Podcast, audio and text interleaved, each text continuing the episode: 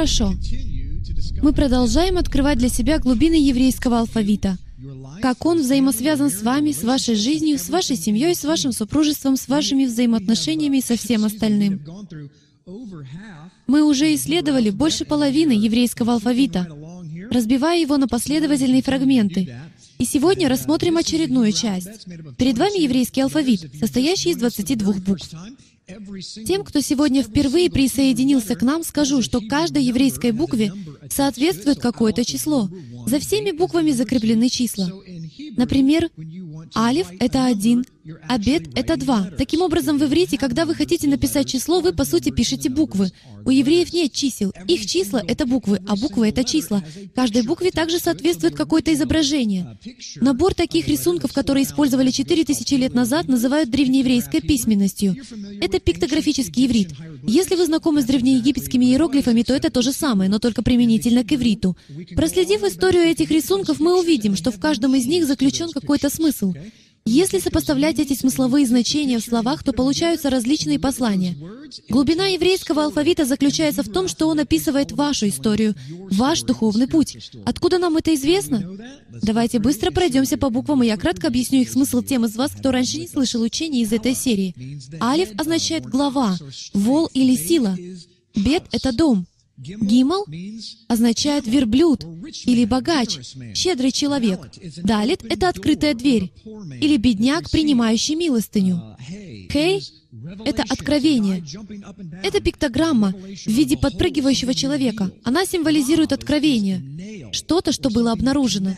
Вав — это гвоздь, или то, что соединяет. Зайн — это плуг, или меч духа. Он проникает вглубь земли и разделяет ее надвое. Этот разрез создает ограду, которую символизирует буква Хет. Хет — это ограда, отделяющая чистое от нечистого, святое от несвятого и так далее. Далее следует буква Тет, которая обозначает момент принятия решения. Ее пиктограмма — змея в корзине. Если вы примете неверное решение, то эта змея заворожит и укусит вас. Если же вы примете верное решение, то вы заворожите змею и перейдете к следующему уровню или следующей букве. В данном случае это йод. Йод — это первая буква Божьего имени, йод хей вав хей, поэтому нет ничего удивительного в том, что она десятая по счету, десять — число совершенства. Это фундаментальное порядковое число для всех чисел. Йод — это правая рука силы. Представьте себе, первая буква Божьего имени — это правая рука силы. Кав символизирует изогнутую руку или помазание. С этой буквы начинается слово «крувим» или «херувим». По сути, крылья херувима по форме напоминают букву «кав». Это помазание. Престол, благодать. Все эти слова связаны с буквой «кав». Далее идет ламит, буква, которая возвышается над всеми остальными. Мы говорим, что она первая во второй половине алфавита. Буква «ламит» неизбежно должна возвышаться над всеми остальными, потому что она взаимосвязана с самим Иешуа. Таким образом, мы знаем, что детям необходима исправительная розга, и именно это и символизирует ламит. Это жезл власти, стимул, наставление. Ламит — это и есть наставление, Тора. Тора — это наставление Яхвы, и Иешуа также олицетворяет наставление Яхвы. Поэтому Он превыше всего и наблюдает за всем нашим духовным странствием.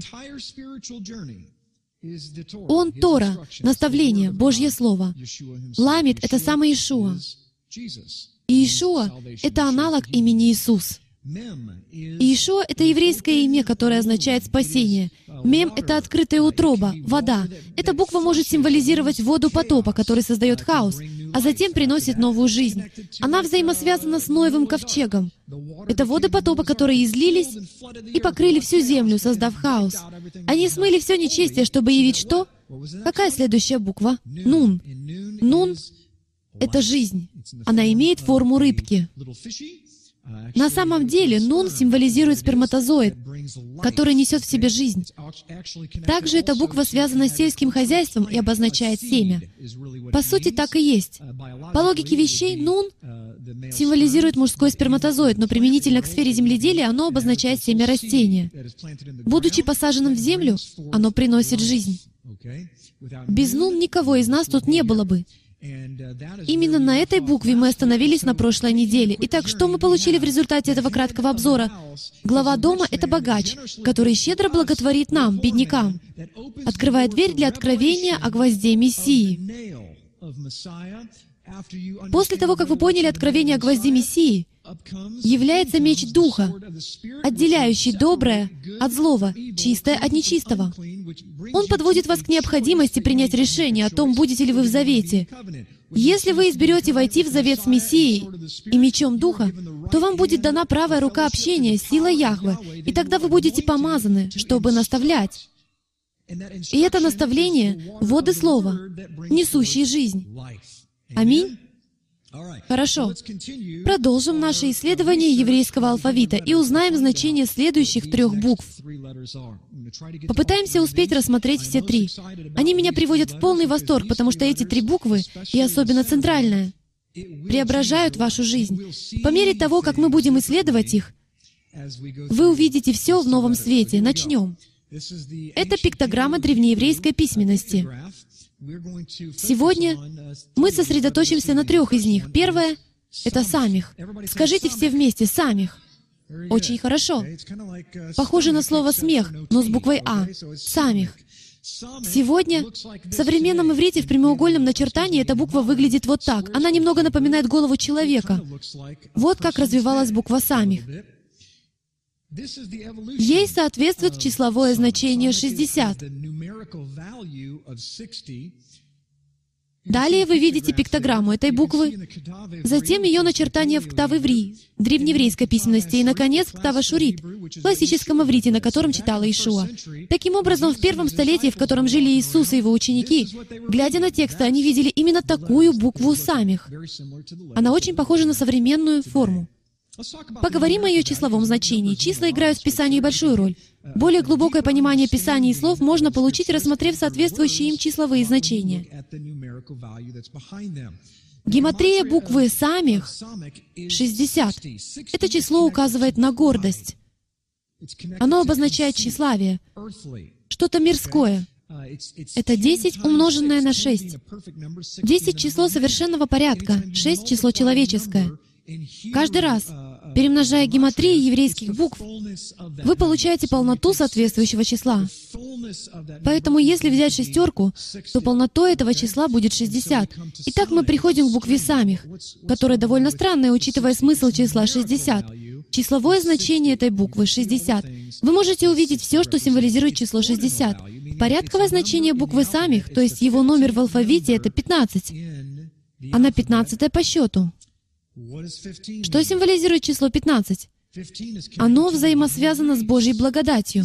Это странно. Мы видим, что здесь какой-то явный парадокс. Божья благодать.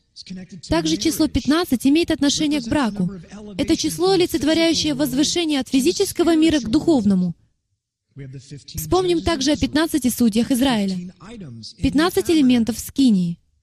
А Ааронова благословение состоит из 60 букв составляющих 15 слов. Таким образом, буква «самих» одновременно взаимосвязана с числом 60, символизирующим гордость, тщеславие и мирскую жизнь, и с Божьей благодатью и браком. Это число возвышения от физического к духовному. Было 15 судей Израиля. Буква самих содержит в себе какую-то взаимосвязь между небесами и землей. Кто из вас знает, что вам не нужна благодать, если вы не совершаете чего-либо плохого? Вы не нуждаетесь в благодати и милости. Зачем вам нуждаться в незаслуженном благоволении, если вы уже его заслуживаете? Другими словами, вы не заслуживаете его, потому что все мы отпали от благодати, все мы лишены Божьей славы. Все мы согрешаем и потому лишены Божьей славы. И, разумеется, грех по определению — это нарушение заповедей, согласно первому посланию Иоанна 3.4. Грех есть беззаконие. Именно потому, что мы грешим, мы нуждаемся в благодати. Итак, в наших сердцах есть гордость и тщеславие, и нам нужна благодать. Все это заключено в букве самих. И с ней взаимосвязано Ааронова благословение. Давайте его рассмотрим. Ааронова благословение взаимосвязано с буквой самих. Это буква, которая касается одновременно и небес, и земли. Это своеобразный портал. Вот как выглядит Аароново благословение, если вы его никогда не слышали. Книга числа, глава 6, стих 23. «Так благословляйте сынов Израилевых». Именно это я сейчас и сделаю. «Да благословит тебя Господь и сохранит тебя. Да презрит на тебя Господь светлым лицом своим и помилует тебя. Да обратит Господь лицо свое на тебя и даст тебе шалом». Вот что такое Аароново благословение. Если взглянуть на корневое слово для самих, то мы увидим, что его буквальное значение — это опираться на, поддерживать или помогать. Кто из вас в своей духовной физической жизни желает небольшой поддержки? В вашей духовной жизни вы не против небольшой поддержки. Кто из вас провел немало времени на этой неделе, умоляя Отца о Его поддержке? У кого из вас в жизни больше вопросов, чем ответов? Это время, когда мы простираем вверх руки. В этом суть буквы самих. Мы простираем вверх руки, прося Отца участвовать в наших делах. Мы опираемся на Него. Разве нет? Это обретает еще больше смысла, если взглянуть на саму пиктограмму буквы самих. «И возложит Аарон обе руки свои на голову живого козла, и исповедует над ним все беззакония сынов Израилевых». Он опирается, он исповедует, опирается. Козел на Йом-Кипур — это взаимосвязь между Израилем и небесами.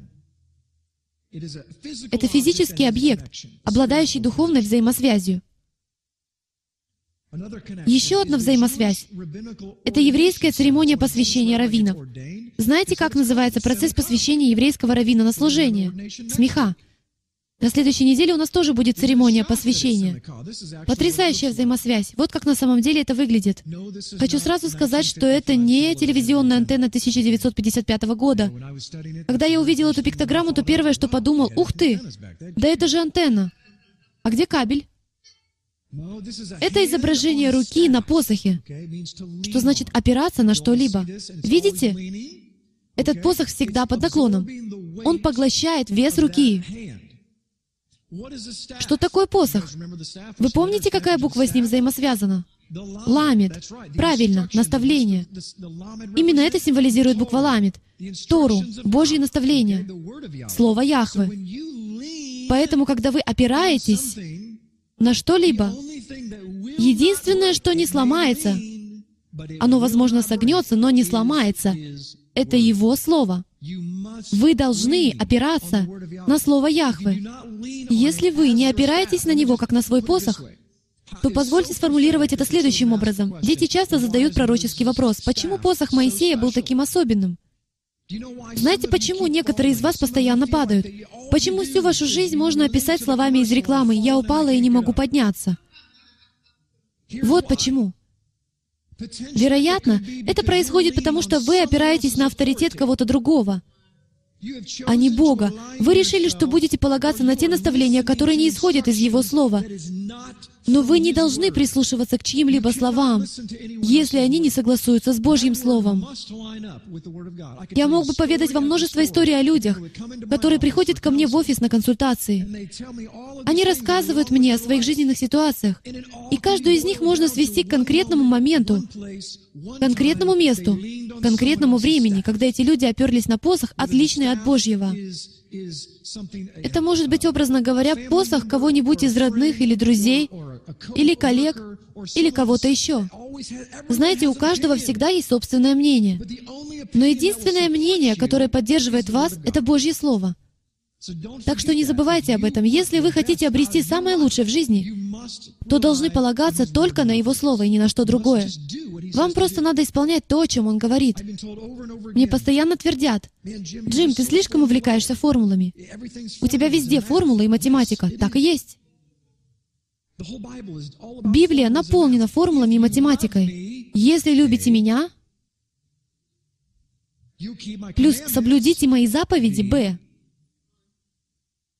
равно С, и будете благословлены.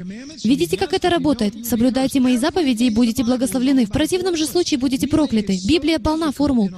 Мы все настолько усложнили в наших взаимоотношениях с Богом. Почему? Потому что вмешивается жизнь, и эмоции затуманивают собой формулы. Уберите в сторону эмоции и взгляните на свою жизнь объективно. Именно это я делаю во время консультаций. Уберите оттенки, оставьте только черное и белое. Я понял, слагаемое «а» ошибочно. Замените «а» на «б», и «с» получится именно таким, каким должно быть. Сто процентов. Любите свою жену, и она будет почитать вас в ста процентах случаев. Не любите свою жену и не получите никакого почтения. Если вам приходится говорить жене, «ты должна меня почитать», значит, вы ее не любите, потому что уважать того, кто ее любит, это неотъемлемая часть ее природы. Рассмотрим некоторые слова на букву «самих». Само слово «самах» означает «опираться» или «полагаться». Саад, что переводится как «поддерживать», «помогать». Мы видим в иврите, что между всеми словами, которые начинаются с одной и той же буквы, существует некая взаимосвязь. Саваль, что значит терпеть или переносить тяготы. Сефер — это книга. Как интересно. На что мы должны опираться? На книгу. Сафер — это книжник. То есть название того, кто пишет книги. Также начинается с буквы самих. Итак, мы перешли от принятия решения получению Божьей силы. Но видите ли, сама по себе Божья сила ничего не производит. Вы знали об этом? У Моисея в руках была сила, но до тех пор, пока он не был помазан Яхве, правильно воспользоваться этой силой, ничего не произошло. Итак, вы получаете помазание. У вас уже была власть. Но теперь вы помазаны на свое служение. Оно может быть каким угодно, но все мы занимаемся общим служением. Мы передаем другим Божьи наставления, которые омывают их словом и приносят новую жизнь. Что сразу же происходит с теми, кто обретает новую жизнь, принимает спасение? Они становятся настоящими сумасшедшими. Мы называем это Божьим огнем. Он пылает у них внутри. Смотрите, они в огне. И что же происходит через пару месяцев? Я так и знал, что они станут такими же, как мы. Они уже не в огне. Почему? Что случилось? Потому что церковь сегодня не позволяет им опереться на что-то, что обладает истинной сущностью. Люди восторгаются, ух ты, дай-ка я обопрусь на это, но их опора ломается. Они поднимаются и говорят, этого не может быть. Я же был в огне, здесь что-то не так. Они опять пытаются опереться на что-то. Но опора опять ломается, и очень скоро все заканчивается решением. Лучше я буду тихо сидеть на церковной скамье. Я больше не хочу ни на что опираться.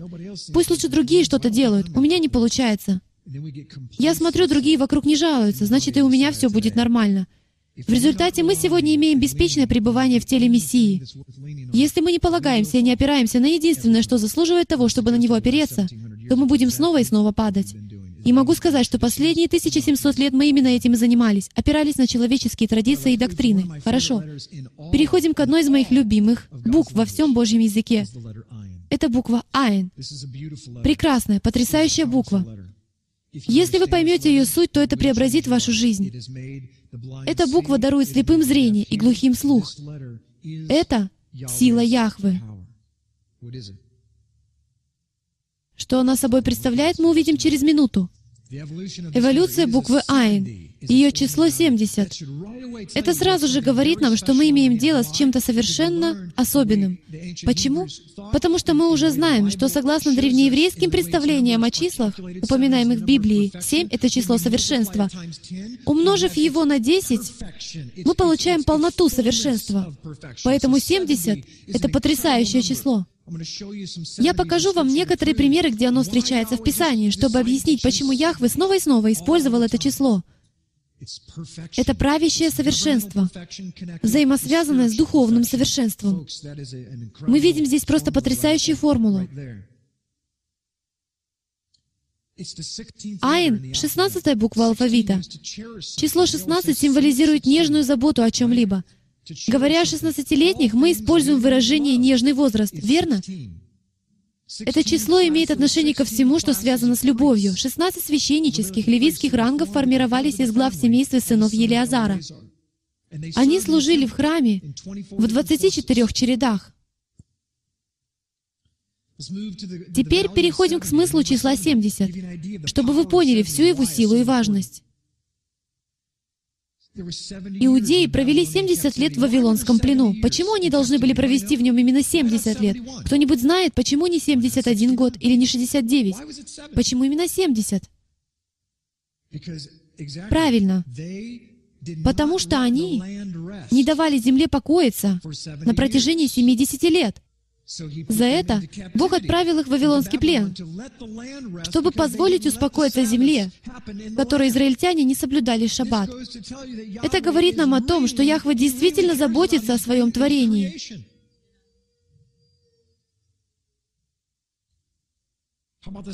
Вспомним также о 70 старейшинах Израиля, о 70 жертвоприношениях на Суккот за народы, о 70 членах Симедриона. Это комбинация двух чисел совершенства, 7 и 10. 70 — это число совершенного духовного порядка. 70 человек пришли в Египет от Иакова. Иешуа отправил на служение 70 учеников. Вы знали об этом? Почему именно 70? Потому что он провел этим параллель 70 старейшинами на горе Синай, которые жили 1200 годами ранее. По сотни лет на каждое из 12 колен древнего Израиля. Сто лет на каждое колено, начиная с праздника Шавуот, который мы называем Пятидесятницей. На иврите его называют Шавуот. В этот день были даны заповеди, и предполагалось, что будет также дан Руах, Святой Дух, но израильтяне отвергли его и отправили Моисея на гору вместо того, чтобы обрести личные взаимоотношения с Богом. Вспомните, когда были даны заповеди, Моисей находился у подножия горы вместе со всеми.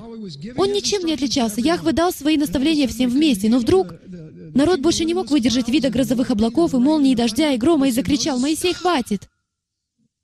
Как раз была записана десятая заповедь. Если бы народ подождал еще немного, то у нас было бы одиннадцать заповедей. Но они остановились на десятой, и Моисею пришлось подниматься дальше на гору самому, чтобы получить остальные заповеди. Руах был отвергнут. 1200 лет спустя началась вторая глава книги Деяний и она длится по сей день. Дело в том, что этот праздник не был назван Пятидесятницей, потому что сошел Святой Дух. Кто из вас, узнав это, был удивлен? Лично я был. Пятидесятница — это праздник Иврим. Его отмечают из года в год. В этот день, за 1200 лет до событий, описанных в Деяниях, были даны заповеди. И вот через 1200 лет был дан Святой Дух, и на этот раз его приняли. Вот почему Отец говорит, что мы должны поклоняться Ему как? Одновременно, в Духе и в истине. На обеих временных шкалах. Истина Его заповедей, которая приносит жизнь посредством всех Писаний Библии, и Его Дух, приносящий жизнь в воскресенье. Вы должны иметь обе эти составляющие. 70 — это число завершения периодов времени. Девятая глава книги пророка Даниила. 70 седьмин.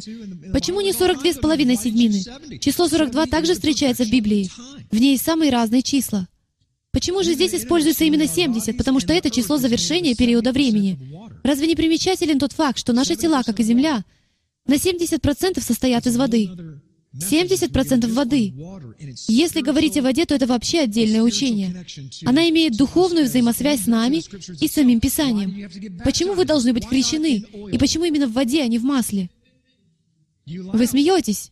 Если вы знаете, что собой олицетворяет елей, то было бы гораздо логичнее креститься в нем, а не в воде.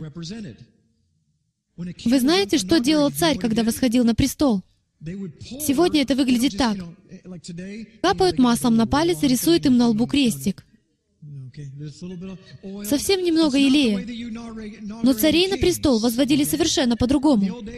В древние времена елей выливали царю прямо на голову и втирали его в волосы.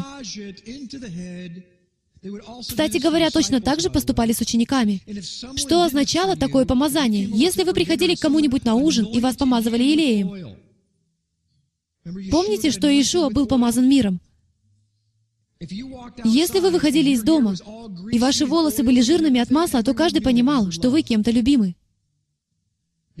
Потому что помазать вас могли только те, кто вас любил. В иврите смысл слова «любовь» гораздо глубже, чем в английском языке.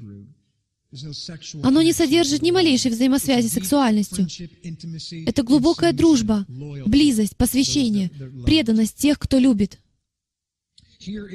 Вот как выглядит пиктограмма буквы «Айн». На что она похожа? Именно это она и символизирует. Айн — это глаз.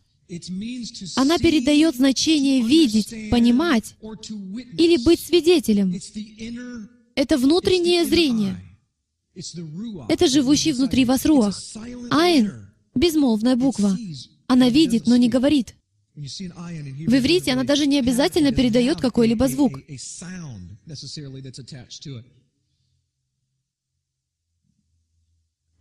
Сколько было случаев, когда Руах издавал звук? Писание сравнивает его с ветром, верно? На самом деле вы не можете ощутить его физически, услышать его, но вы видите его воздействие и то, что он совершает, как он появляется и исчезает среди народа Яхвы. Ветер движется в кронах деревьев. Если вы читали Библию, то знаете, что деревья олицетворяют кого? Людей. Когда вы смотрите сегодня на этот мир, все происходящее в физической сфере содержит в себе духовное послание. Вы знаете, как говорит Яхве? Давайте перечислим все способы, которыми говорит Яхве. Бог говорит через свое слово. Называйте следующий способ. Говорить через людей, говорить через свое творение. Как интересно. В таком случае, когда он перестанет говорить? Никогда. Как иронично, задумайтесь об этом на секунду. Давайте воспользуемся нашим чувством юмора. Мы постоянно просим Бога ответить нам, как будто мы единственные участники разговора все время. Не потому ли мы не можем его услышать? Мы спрашиваем у него, «Отче, почему, почему, почему?» Он постоянно передает нам послание. Он никогда не перестает говорить. Даже когда вы заканчиваете молиться, Он все еще говорит.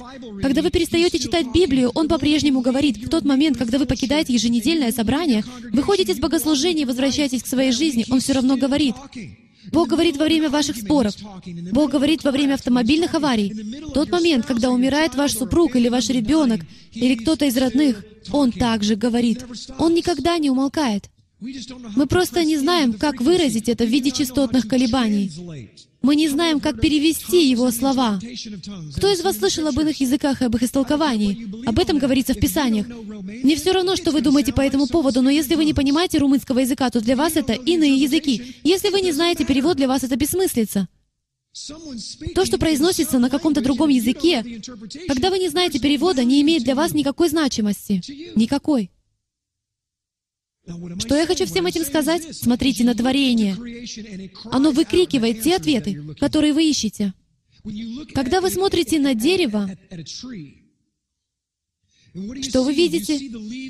Вы видите шевеление листьев. Дерево может раскачиваться. Оно глубоко укоренено в земле. У него есть камни, почва, все необходимое, чтобы удержаться. Но оно произрастает из земли. Это семя, пробившееся из-под земли. И оно полагается на то, что находится под поверхностью. Оно связано с глубинами. Корень, который называют стержневым, уходит глубоко под землю и находит воду, слово, и навсегда остается на этом месте. Дамы и господа, одна из самых больших проблем тех, кто находится под зонтом христианства, или всех, кто называет себя верующим в Иешуа Мессию, Иисуса Христа, заключается в том, что мы не знаем, как укорениться в Божьем Слове и остаться в нем. Мы как кочевники в постоянном движении. Попробовали ту общину, попробовали эту общину. На самом же деле мы не ищем слова. Мы ищем комфорта. Вот почему наша община не насчитывает 10 тысяч человек. Потому что очень сложно найти людей, готовых испытывать дискомфорт, действительно жаждущих слова. Если вы хотите слушать 15-минутные проповеди, то вам не сюда. Мы должны смотреть на все, что нас окружает. Бог всегда передает нам послание. Продолжаем. Евангелие от Матфея, глава 6, стих 22. Я немного ушел от темы. Светильник для тела есть око. Кому из вас знаком этот фрагмент Писания? Итак, если око твое будет чисто, то все тело твое будет светло. Если же око твое будет худо, то все тело твое будет темно. Итак, если свет, который в тебе тьма, то какова же тьма? Трудно даже сказать, сколько раз я слышал примерно такое толкование этого фрагмента. Здесь говорится о том, что у тебя похотливый взгляд. И миллион других искаженных пояснений. Но знаете, о чем здесь на самом деле идет речь? Это еврейская идиома о глазах. Говорит о щедрости. Светильник тела есть око. Итак, если око твое будет щедрым, то все твое тело будет наполнено светом. Если же око твое не будет щедрым, то есть будет скупым, то все твое тело будет наполнено тьмой. Итак, если свет, который в тебе, это тьма, то ты скупец. Ты мертвой хваткой держишься за свое. Ты не любишь быть в завете. Тебе не нравится, когда кто-то вмешивается в твои дела. Насколько велика эта тьма? Послушайте, проверьте сами. Эти слова находятся среди наставления о деньгах. И теперь становится ясно, почему. Убедитесь сами. Вы когда-нибудь задавались вопросом, почему этот фрагмент как бы выпадает из контекста? Но на самом деле в Божьем Слове из контекста ничего не выпадает. Это вы не понимаете контекст. Нам надо познавать, о чем говорят Писания. Мы должны быть щедрыми, как богач. Кого олицетворяет богач? Самого Яхвы. Он щедро благотворит бедняку. Когда вы поступаете так же, Он дает вам откровение. Откровение никогда не приходит само по себе. Вот почему в следующем стихе сказано, «Никто не может служить двум господам, ибо или одного будет ненавидеть, а другого любить, или одному станет усердствовать, а о другом не родить». Не можете служить Богу и деньгам. У вас должны быть щедрые глаза. В древнем иудаизме это был серьезный вопрос. Вы должны быть щедрыми. Если вы не щедры, то у вас искаженный взгляд. Повторю еще раз. Если вы не щедры, то у вас искаженный взгляд. Если же у вас искаженный взгляд, то что происходит? Вы ходите во тьме, вы попадаете в беду, ваша жизнь пострадает. Для нас это очень странно, потому что в нашем земном мире нас учат, что если мы держимся за то, что у нас есть, то у нас будет достаточно всего, и мы обретем свет. Это уловка врага.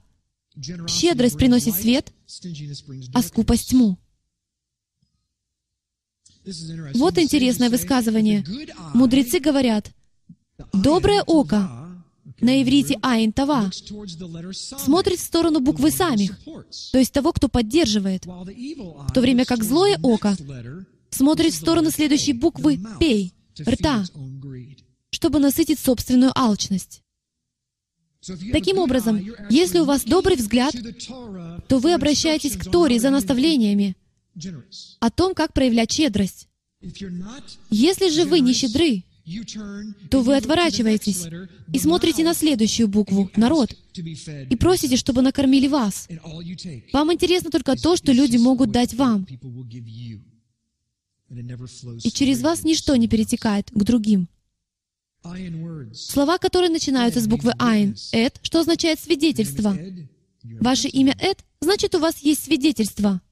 Эда, свидетельница. Амад, стоять. Амуд, столб. Эвет, раб, слуга. Аса, делать или работать. Я чувствую, что об этом надо поговорить чуть больше. Дамы и господа, у нас есть глаза, которые являются воротами нашей души. Все, что вы видите, как в физическом, так и в духовном мире, оказывает непосредственное и пропорциональное влияние на ваше духовное состояние. То, каким образом вы воспринимаете какую-то ситуацию, напрямую связано с наставлением, силой и благословением или проклятием Яхвы в вашей жизни. Если в вашей жизни присутствует проклятие, если что-то идет наперекосяк, то, скорее всего, вы что-то видите в искаженном свете. Если же ваш взгляд не искажен, то вы видите только благословение. Совершенно невозможно, чтобы вы увидели проклятие, потому что проклятие не приходит к тем, кто видит правильно. О чем я хочу сказать? Как звучит величайшая заповедь? Возлюбите. Таким образом, каждое ваше решение и все, что вы видите, должно проходить через взгляд любви. Смотрите ли вы на людей так, как на них смотрит Яхве? Кого из вас подрезали на шоссе? Это вполне мог быть я, так что простите их. Возможно, вам сказали что-то недоброе или ранили ваши чувства. Не проходит и 24 часов, чтобы кто-то не ранил наши чувства. Приходила ли вам когда-нибудь мысль о том, что человек, который подрезал вас на шоссе, да еще и показал при этом оскорбительный жест, возможно, только что узнал, что его 12-летний ребенок болен раком, и ему осталось жить полгода. Когда вы осуждаете уличную проститутку, задумывались ли вы когда-нибудь о том, что ее могли в 7-летнем возрасте похитить из дома и переправить в Индию, где одурманивали наркотиками, избивали и принуждали к проституции, а затем продали обратно в один из городов Соединенных Штатов? Приходила ли вам в голову мысль о том, что за злым поведением может скрываться целая история. Может, у человека просто выдался ужасный день. Может, вместо того, чтобы осуждать таких людей обзывать их, было бы лучше помолиться о них, потому что вполне возможно, вскоре вы сами окажетесь на их месте, когда у вас выдастся ужасный день, и вы обойдетесь с кем-нибудь грубо. Все зависит от вашего взгляда. А Сатан смотрит глазами осуждения и суда. Яхве смотрит глазами милости, прощения, любви и благодати. Задам вам вопрос. Какие глаза у вас? Как вы смотрите? Если бы вы были абсолютно честны, то как бы вы оценили свой взгляд по шкале от 1 до 10, где 10 — это взгляд Яхвы, когда вы неизменно с любовью благословляете других и думаете о них только самое лучшее, а единица — это уверенность в том, что вы никогда не встречали никого, кто был бы для вас благословением, и вы сами также никогда не были благословлены. Чьи у вас глаза, сатаны или Яхвы? Какими глазами вы смотрите чаще всего? Это постоянный вызов для моей собственной жизни — смотреть так, как смотрит Он. И я побуждаю вас отнестись к этому посланию со всей серьезностью. Вы обязаны видеть все правильно. Это духовное понимание. Вы знали о том, что все духовные дары приходят через букву «Айн»? Пророчество, слово знания. Каждый из них приходит через духовное видение, и высочайший из даров — это мудрость. Она названа кетер, вершиной. Венец мудрости. Она является источником знания и Божьего страха. И Библия говорит, что с ней связано все существующее. Вот почему, когда Соломону была дана мудрость, он приобрел и все остальное. Мудрость взаимосвязана со всем. Это вершина пирамиды. Любовь и мудрость вместе. Все это будет дано тебе. Переходим к последней на сегодня букве «Пей». Это очень интересная буква. Ее число 80. Вот как выглядит ее пиктограмма. Она напоминает летающую тарелку, хотя на самом деле это не тарелка. От нее произошла греческая буква «пи». Она пришла из иврита. Пей — 17 буква алфавита. 17 — это простое число. Я люблю простые числа. Они очень интересные. Вы видите на экране ряд чисел 1, 3, 5, 7, 11, 13, 17. Итак, 17 — это седьмое по счету простое число. 17 — это сумма 10 и 7. Очень простая математика. 10 — это порядковое совершенство, а 7 — духовное совершенство. Если вы знаете, что такое простые числа, вам это о чем-то говорит, хорошо? 80. Гематрия — Числовое значение буквы «П» — это 80, то есть 8 умноженное на 10. 8 — это число нового начала, а 10 — порядкового совершенства. Безусловно, 80 — это очень важное число нового правящего совершенного порядка. Это новый, совершенный порядок. Именно в возрасте 80 лет Моисей вывел израильтян из Египта. Вы знали об этом? Вы считаете случайностью, что Моисею было в тот момент 80 лет? 80 — это число нового правящего порядка. Не просто правящего, а нового порядка, поскольку составляющей этого числа является восьмерка. Вот как выглядела буква «Пей» четыре тысячи лет назад. Когда люди видели ее, они говорили, о, да это же рот, чтобы поглощать, есть. Ее значение — издавать звуки, дышать, говорить, переносить в реальность посредством слов. Заповедь или предписание. Послушайте внимательно следующий фрагмент. Книга пророка Малахии, глава 2, стих 6. «Закон истины был в устах его, и неправда не обреталась на языке его. В мире и правде он ходил со мною, и многих отвратил от греха». Знаете ли вы о том, что ваши слова могут стать реальностью? Вы не представляете, сколько за последние годы я слышал родителей, провозглашающих смерть в жизнь своих детей, называющих своих детей тряпками и тому подобными словами. И, конечно же, чистая случайность, что в 100% случаев, когда родители говорят такое, они оказываются правы. Но не связано ли это с тем, что они провозглашали подобное о своих детях? Своими словами вы формируете реальность. Испытайте это на своих лучших друзьях. Испытайте это на своем супруге. Скажите что-нибудь доброе, а затем что-нибудь злое. И вы увидите, что произойдет. Они станут такими, какими вы их назвали. Поделюсь с вами одним чудесным свидетельством. У одной женщины есть родственники, с которыми у нее были проблемы в отношениях. У кого из вас бывали трудности с родителями мужа или жены? Не знаю почему, но почему-то с ними всегда много проблем. Как будто какая-то сила из сверхъестественного мира создает отчуждение. В общем, как бывает во многих семьях, свекор и свекровь не особо жаловали эту женщину. И она начала говорить в их адрес негативные вещи, как поступали в прошлом и многие из нас. Обычно мы не высказываем что-либо хорошее и приятное о тех, кто злословит нас, верно? Когда кто-то бросает в вас злые слова, разве вы говорите, «О, какой милый человек», я так его люблю. Для меня нет никого дороже. Нет, обычно так не происходит. Обычно вы прибегаете к тому, что на иврите называется лашонара. Из вас исходит злоречие. И вот у этой женщины нашлось достаточно мудрости, чтобы прислушаться к наставлению и позвонить родителям мужа, чтобы извиниться за все недоброе, высказанное в их адрес, и за нежелание поддерживать правильные отношения. Во время этого телефонного разговора, как только она извинилась перед ней, тут же извинились в ответ. И отношения восстановились. Когда вы провозглашаете своими словами реальность, когда вы провозглашаете в чью-то жизнь любовь, то им будет очень сложно принести в вашу жизнь смерть. Это не всегда будет получаться. Но исполняйте свой долг перед Богом для своей страны, провозглашая жизнь. Когда вы провозглашаете жизнь, она неизменно возвращается к вам. Провозгласите смерть, и она также к вам вернется. Пиа это означает расщеплять на части. Речь идет о слове «род». Просто удивительно. Расщеплять, разбивать, дробить, разрывать на части. Вот что означает слово «род» в иврите. Если бы вас попросили описать, что такое род, вы бы сказали, что он служит для того, чтобы жевать, глотать, разговаривать и так далее — но здесь мы видим значение расщеплять и разбивать. Еврейские концепции всегда взаимосвязаны с сельским хозяйством, земледелием, с чем-то, что можно понять на физическом уровне, что имеет непосредственное отношение к вашей жизни. Когда я проведу эту взаимосвязь и покажу вам фрагменты Писания, говорящие об устах, вам станет намного понятнее, почему слово «род» подразумевает разрушение. Псалом 36.30. «Уста праведника изрекают премудрость, и язык его произносит правду». Притча 31.26.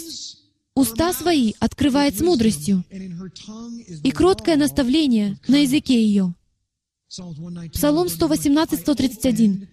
«Открываю, пиа, уста, пе, мои, и вздыхаю, ибо заповедей Твоих жажду».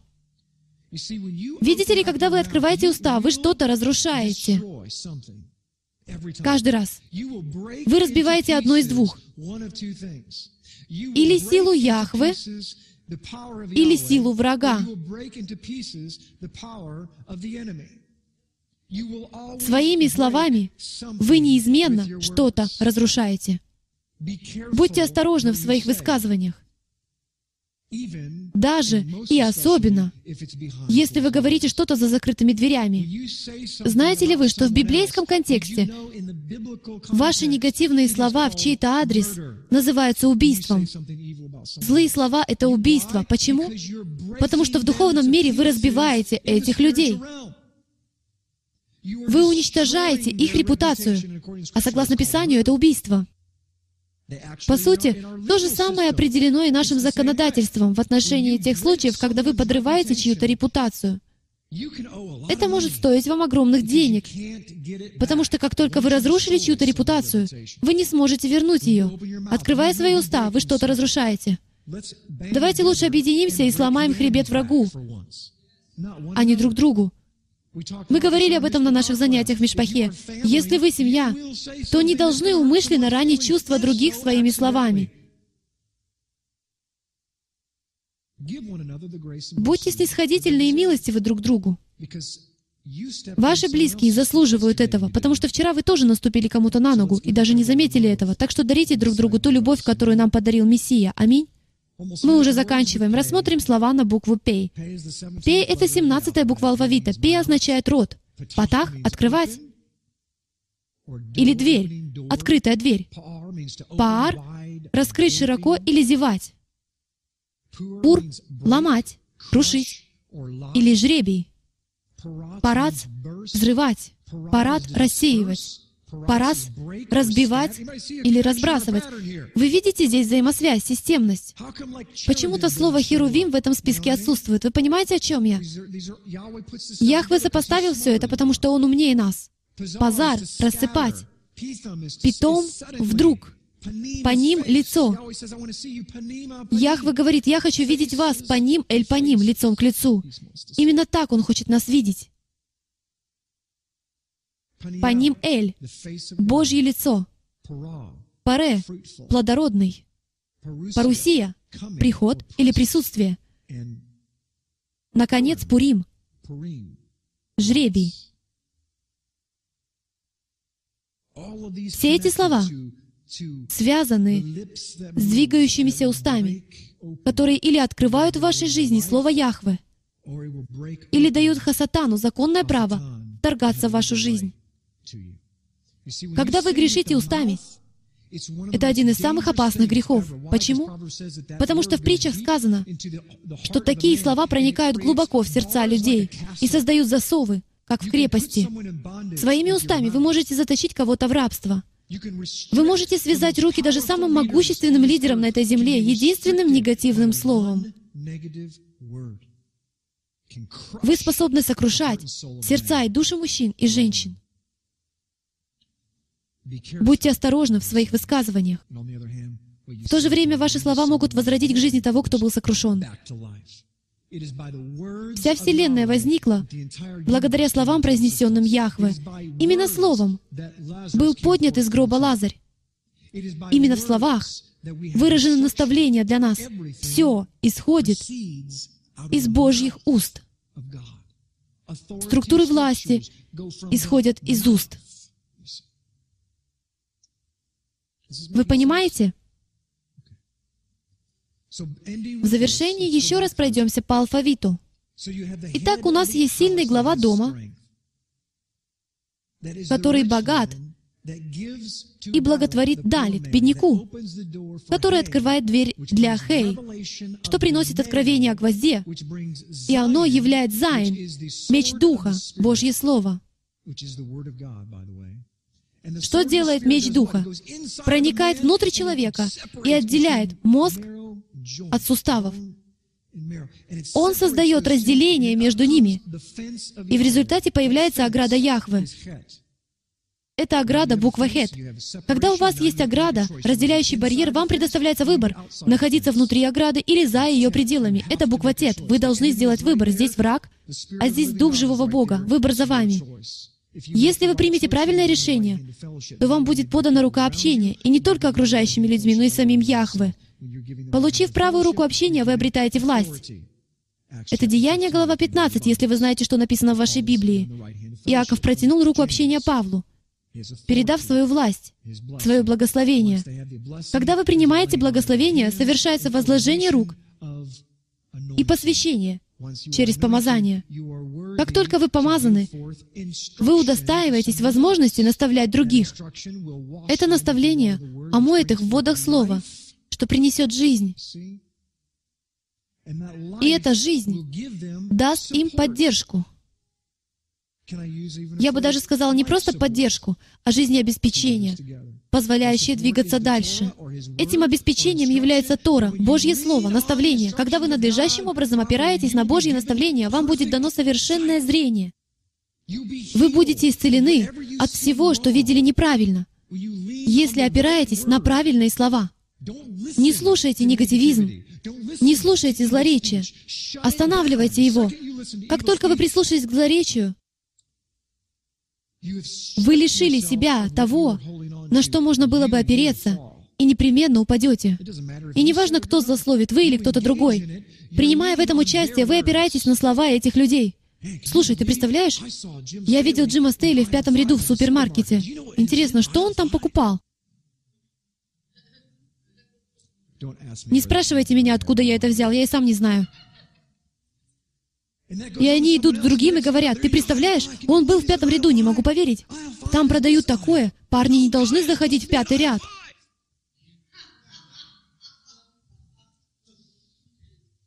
И очень быстро начинают распространяться сплетни о пятом ряде. Хвала Яхве 5 — это число благодати. И вы начинаете судить, потому что опираетесь на чужие слова, а не на правду. В чем же правда? Джиму Стейли действительно нечего делать в пятом ряду. Но Святой Дух сказал мне зайти в этот ряд, потому что там была женщина, которая только что прошла курс химиотерапии и собиралась покончить с собой в этом ряду.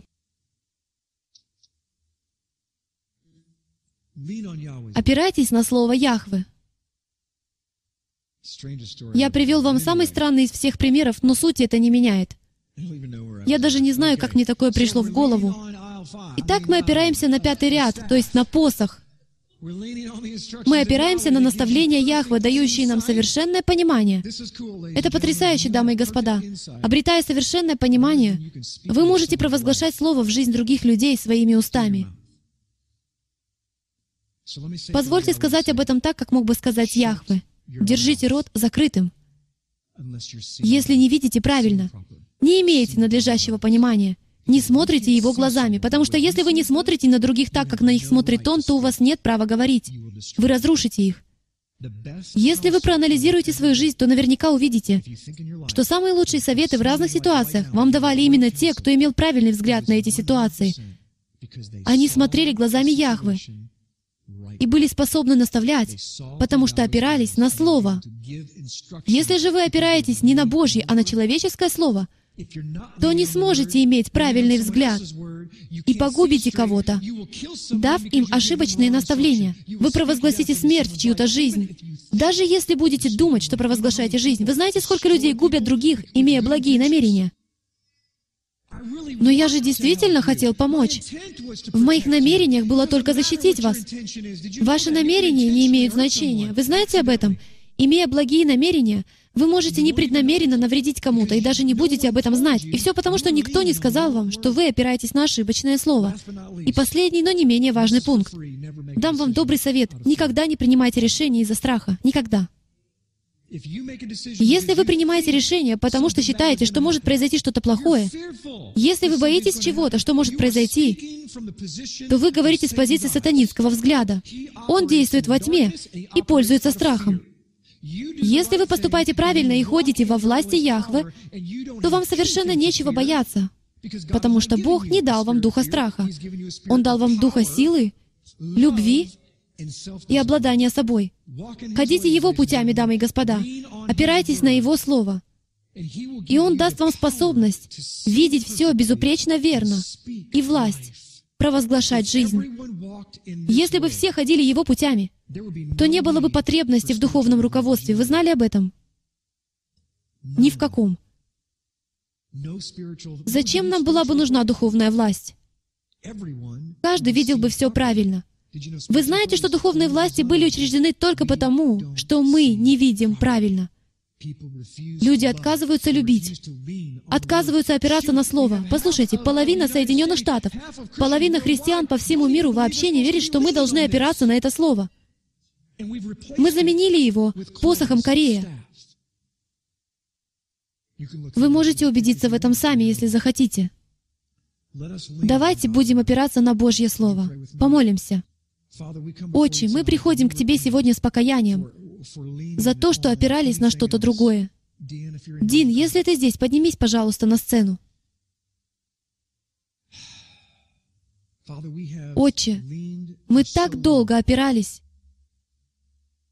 на наши собственные слова, на наши собственные мысли, на наши собственные предчувствия, на наши собственные идеи, на наше представление о том, как все должно происходить.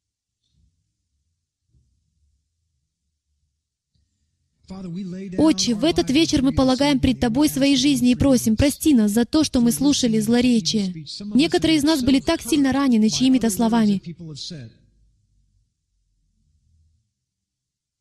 Отче, мы также каемся за то, чем наполнены наши мысли, что мы не смотрим на людей правильно, так, как смотришь на них ты.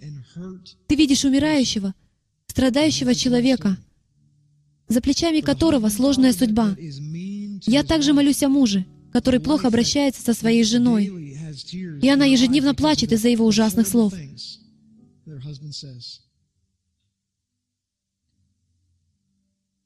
Молюсь о каком-то человеке в этом зале, который знает, что он критикует и осуждает других. И вообще обо всех присутствующих. Отче, исцели свой народ.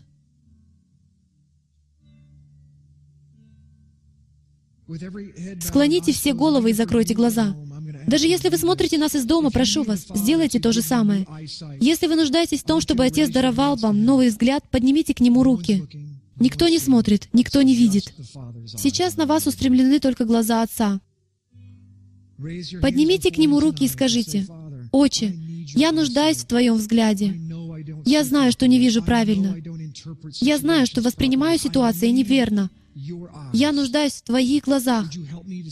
Помоги мне смотреть на других так, как смотришь на них Ты, даже когда они причиняют мне боль. Исцели мои глаза. Исцели глаза всех, кто меня окружает, всех моих родных. Отче, мы провозглашаем сейчас исцеление для каждого, кто простирает к Тебе руки. Возможно, они даже просят не о себе, а о ком-то другом. Молим Тебя, исцели их во имя Иешуа Хамашиях. И в Его глазах они исцелены. Отче, это не случайность, что Твой Сын наклонился к земле и с помощью слюны из Его уст сделал грязь, которую приложил к глазам слепого, и тот прозрел. Этот человек не знал ничего другого, кроме того, что может видеть. Что мы должны увидеть? Мы, слепцы, открой наши глаза. Помоги нам увидеть то, что мы даже не предполагали увидеть. Зачастую наша гордость превозмогает, и мы думаем, что видим. И потому нам не приходит в голову мысль помолиться о том, чтобы Ты открыл наши глаза. Отче, мои руки сегодня подняты к Тебе, потому что я знаю, что в моей жизни есть то, что я не могу увидеть. Если бы мы увидели все как есть, то какими бы мы стали служителями для Тебя, Господь? Отче, молю о тех, кто опирается на человеческие слова. Они отвергают Твое Слово и, возможно, опираются на собственное Слово, на собственное понимание, на свою логику, на свой опыт, на свою гордость. Отче, прошу, прости также и их. Если вы один из таких людей, попросите в молитве Отца научить вас опираться на Него, научить вас полагаться на Его справочное руководство, на Его посох. Попросите, чтобы Он показал вам те человеческие традиции или доктрины, которые присутствуют в вашей жизни или в вашем богословии, и помог избавиться от них. Мы нуждаемся не в человеческом богословии, а в наставлениях Яхвы. Это единственное, что приносит жизнь. Они названы путем, истиной и жизнью. Отче, молю также о тех, кто неосмотрителен в своих словах. Ты неспроста коснулся уст Исаии углем с жертвенника. Жертва хвалы исходит именно из наших уст, которыми мы вредим или врагу, или Тебе. Отче, да не течет из одного источника соленая и свежая вода. Научи нас произносить слова жизни.